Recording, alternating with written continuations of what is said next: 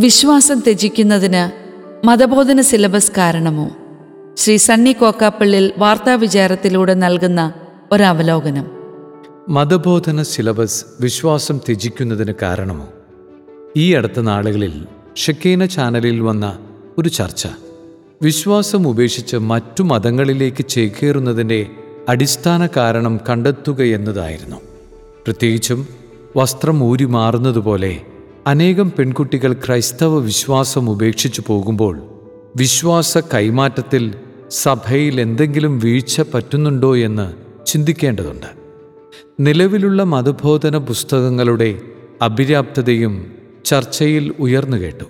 അക്കാദമിക മികവ് പുലർത്തുന്നതാണെന്ന് രചയിതാക്കൾ അവകാശപ്പെടുമ്പോഴും വിശ്വാസത്തെ ആഴത്തിൽ ഹൃദയത്തിൽ ഏറ്റുവാങ്ങാൻ പര്യാപ്തമാണോ എന്ന കാര്യത്തിൽ ഭിന്നാഭിപ്രായങ്ങളുണ്ട്. പന്ത്രണ്ട് കൊല്ലം വിശ്വാസ പരിശീലനം നടത്തിയിട്ടും യേശുവിന്റെ അനന്യതയെ തിരിച്ചറിയാൻ കഴിയുന്നില്ലെങ്കിൽ എവിടെയോ ഒരു കുറവുണ്ട്. സീറോ മലബാർ സഭയിൽ പന്ത്രണ്ടാം ക്ലാസ്സിലെ പുസ്തകത്തിൽ മതങ്ങളെപ്പറ്റിയുള്ള പാഠം പഠിക്കുന്ന ഒരു കുട്ടിക്ക് എല്ലാ മതങ്ങളും ഒരുപോലെയാണെന്ന തോന്നലേ ഉണ്ടാവുകയുള്ളൂ. ഇതിനകം ഈ പാഠം വിവാദ വിഷയമായി മാറിയിട്ടുണ്ട്. ഇപ്പോഴത്തെ കുട്ടികൾക്ക് യോജിച്ച ഒരു പാഠപുസ്തകമാണ് ഇതെന്ന് പറയാൻ കഴിയില്ല. ക്രൈസ്തവ ജീവിതത്തിന്റെ അടിസ്ഥാന ശില ദൈവസ്നേഹവും പരസ്നേഹവുമാണെങ്കിലും പ്രായോഗികമായി പത്ത് കൽപ്പനകളുടെ അനുഷ്ഠാനമാണല്ലോ അനുദിന ജീവിതത്തെ ക്രിസ്തീയതയിൽ നിലനിർത്തുന്നത്. ഇതിലൂടെ യേശു വിഭാവനം ചെയ്ത സർഗോന്മുഖ ജീവിതത്തിൽ എത്തിച്ചേരാൻ നമുക്ക് കഴിയും. എന്നാൽ പത്ത് കൽപ്പനകൾ വളരെ ലളിതമായി താഴ്ന്ന ക്ലാസ്സുകളിൽ പഠിപ്പിക്കുന്നുവെന്നല്ലാതെ മുതിർന്ന ക്ലാസ്സുകളിൽ ഇതിനെപ്പറ്റി വിശദീകരണമില്ല. ഒന്നാം പ്രമാണം വ്യക്തമായി മനസ്സിലാക്കിയ ഒരാൾ മറ്റു മതത്തിലേക്ക് പോകാൻ തീർച്ചയായും മടി കാണിക്കും.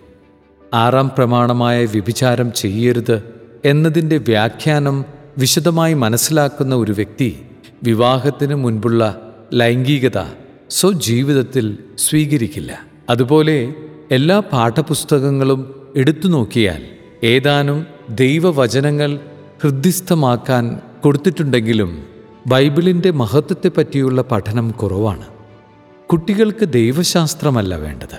ദൈവാനുഭവമാണ് ഉള്ളിൽ നിറയേണ്ടത്. മനുഷ്യരക്ഷയ്ക്കായി ഒരേ ഒരു വ്യക്തി ദൈവമായ യേശുവാണെന്ന് ബോധ്യമുണ്ടാകണം.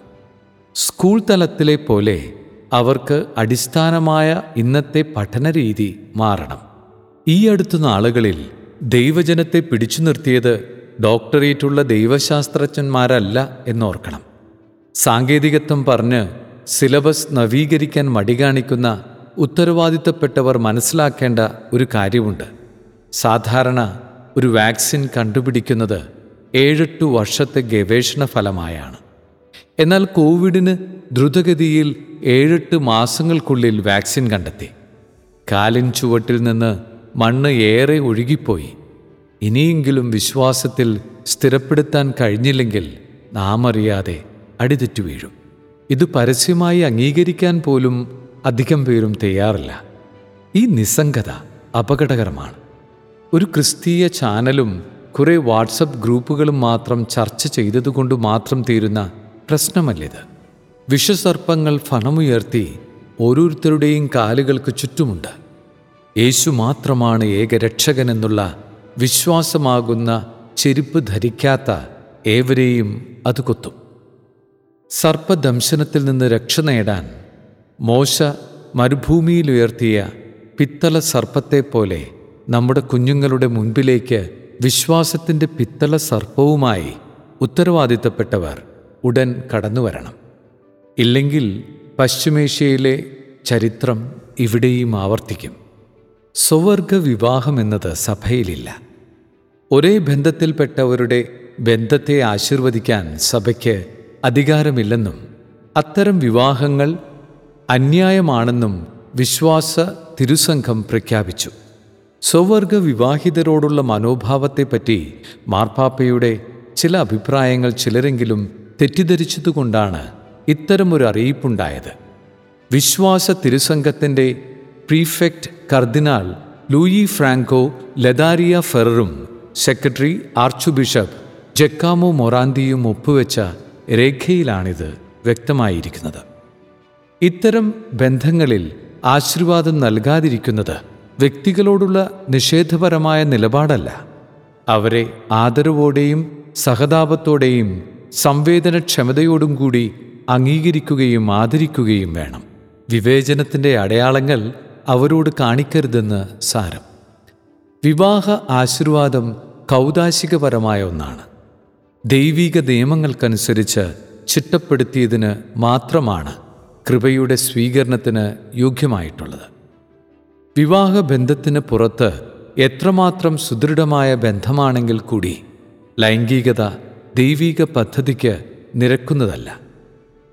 സ്വവർഗത്തിൽപ്പെട്ട ദമ്പതികൾക്ക് മാത്രമല്ല വിവാഹത്തിന് പുറത്ത് ലൈംഗിക ബന്ധമുണ്ടാക്കുന്ന എല്ലാ ബന്ധങ്ങൾക്കും ഇത് ബാധകമാണ്. വിശ്വാസ തിരുസംഘം വ്യക്തമാക്കിയ മറ്റൊരു കാര്യം ഇതാണ്. സുവർഗാനുരാഗ പ്രവണതയുള്ള എന്നാൽ ദൈവത്തിന്റെ വെളിപ്പെടുത്തപ്പെട്ട പദ്ധതികളോട് വിശ്വസ്തരായി ജീവിക്കുന്നതിനുള്ള ഇച്ഛാശക്തി പ്രകടമാക്കുന്ന വ്യക്തികൾക്ക് ആശീർവാദം നൽകാം.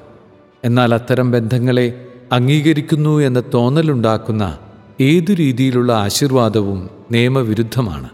ചുരുക്കത്തിൽ ഇത്തരം പ്രവണതകളിൽപ്പെട്ട വ്യക്തിയെ അല്ല പ്രവൃത്തിയെയാണ് സഭ എതിർക്കുന്നത്. ദൈവിക പദ്ധതിയിലേക്ക് തിരിച്ചു വരാനുള്ള വ്യക്തികളെ സഭ പ്രോത്സാഹിപ്പിക്കുന്നു. അവർ പുറന്തള്ളപ്പെടേണ്ടവരും വെറുക്കപ്പെടേണ്ടവരും മാറ്റി നിർത്തപ്പെടേണ്ടവരുമല്ല എന്ന് സാരം. മെയ് രണ്ട്. വാഴ്ത്തപ്പെട്ട ദൈവസഹായം പിള്ള വിശുദ്ധ പദവിയിലേക്ക്.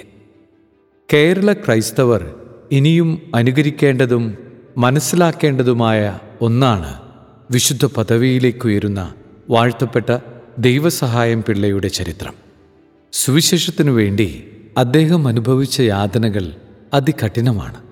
അദ്ദേഹം ജനിച്ച കന്യാകുമാരി ജില്ലയിലെ നട്ടാലം മരിച്ചുവീണ ആരുൾവായ് മൊഴിയിലെ കാറ്റാടിമല മുട്ടിടിച്ചാൽ പാറ മൃതദേഹം അടക്കം ചെയ്ത കോട്ടാറിലെ ദേവാലയം എന്നിവ സന്ദർശിക്കുന്നത് ഏറെ ആത്മീയോണർവിന് സഹായകരമാണ്.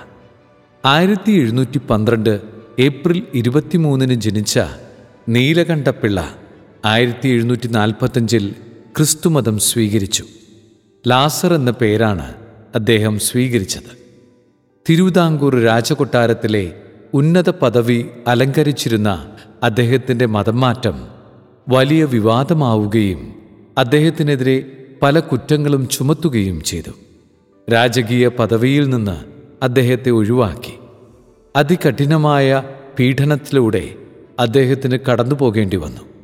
ഏഴു വർഷത്തെ പീഡനാനുഭവത്തിനൊടുവിൽ തിരുനെൽവേലിക്കടുത്തുള്ള കാറ്റാടി മലയിൽ വെച്ച് അദ്ദേഹം രക്തസാക്ഷിയായി. ആയിരത്തി എഴുന്നൂറ്റി അമ്പത്തിരണ്ട് ജനുവരി പതിനാലിന് ആണ് ഇത് സംഭവിച്ചത്. ക്രിസ്തീയ വിശ്വാസം നിലനിർത്തുവാൻ വേണ്ടി അദ്ദേഹം സഹിച്ച ക്രൂരതകൾ വർണനാതീതമാണ്. വിശുദ്ധനായി ബന്ധപ്പെട്ട സ്ഥലങ്ങൾ സന്ദർശിക്കുന്നതും ചരിത്രം മനസ്സിലാക്കുന്നതും ആത്മീയ തീഷ്ണത കൈവരിക്കാൻ ഏറെ സഹായകമാണ്. ഇനി നമ്മുടെ യാത്ര അവിടേക്കുമാകട്ടെ.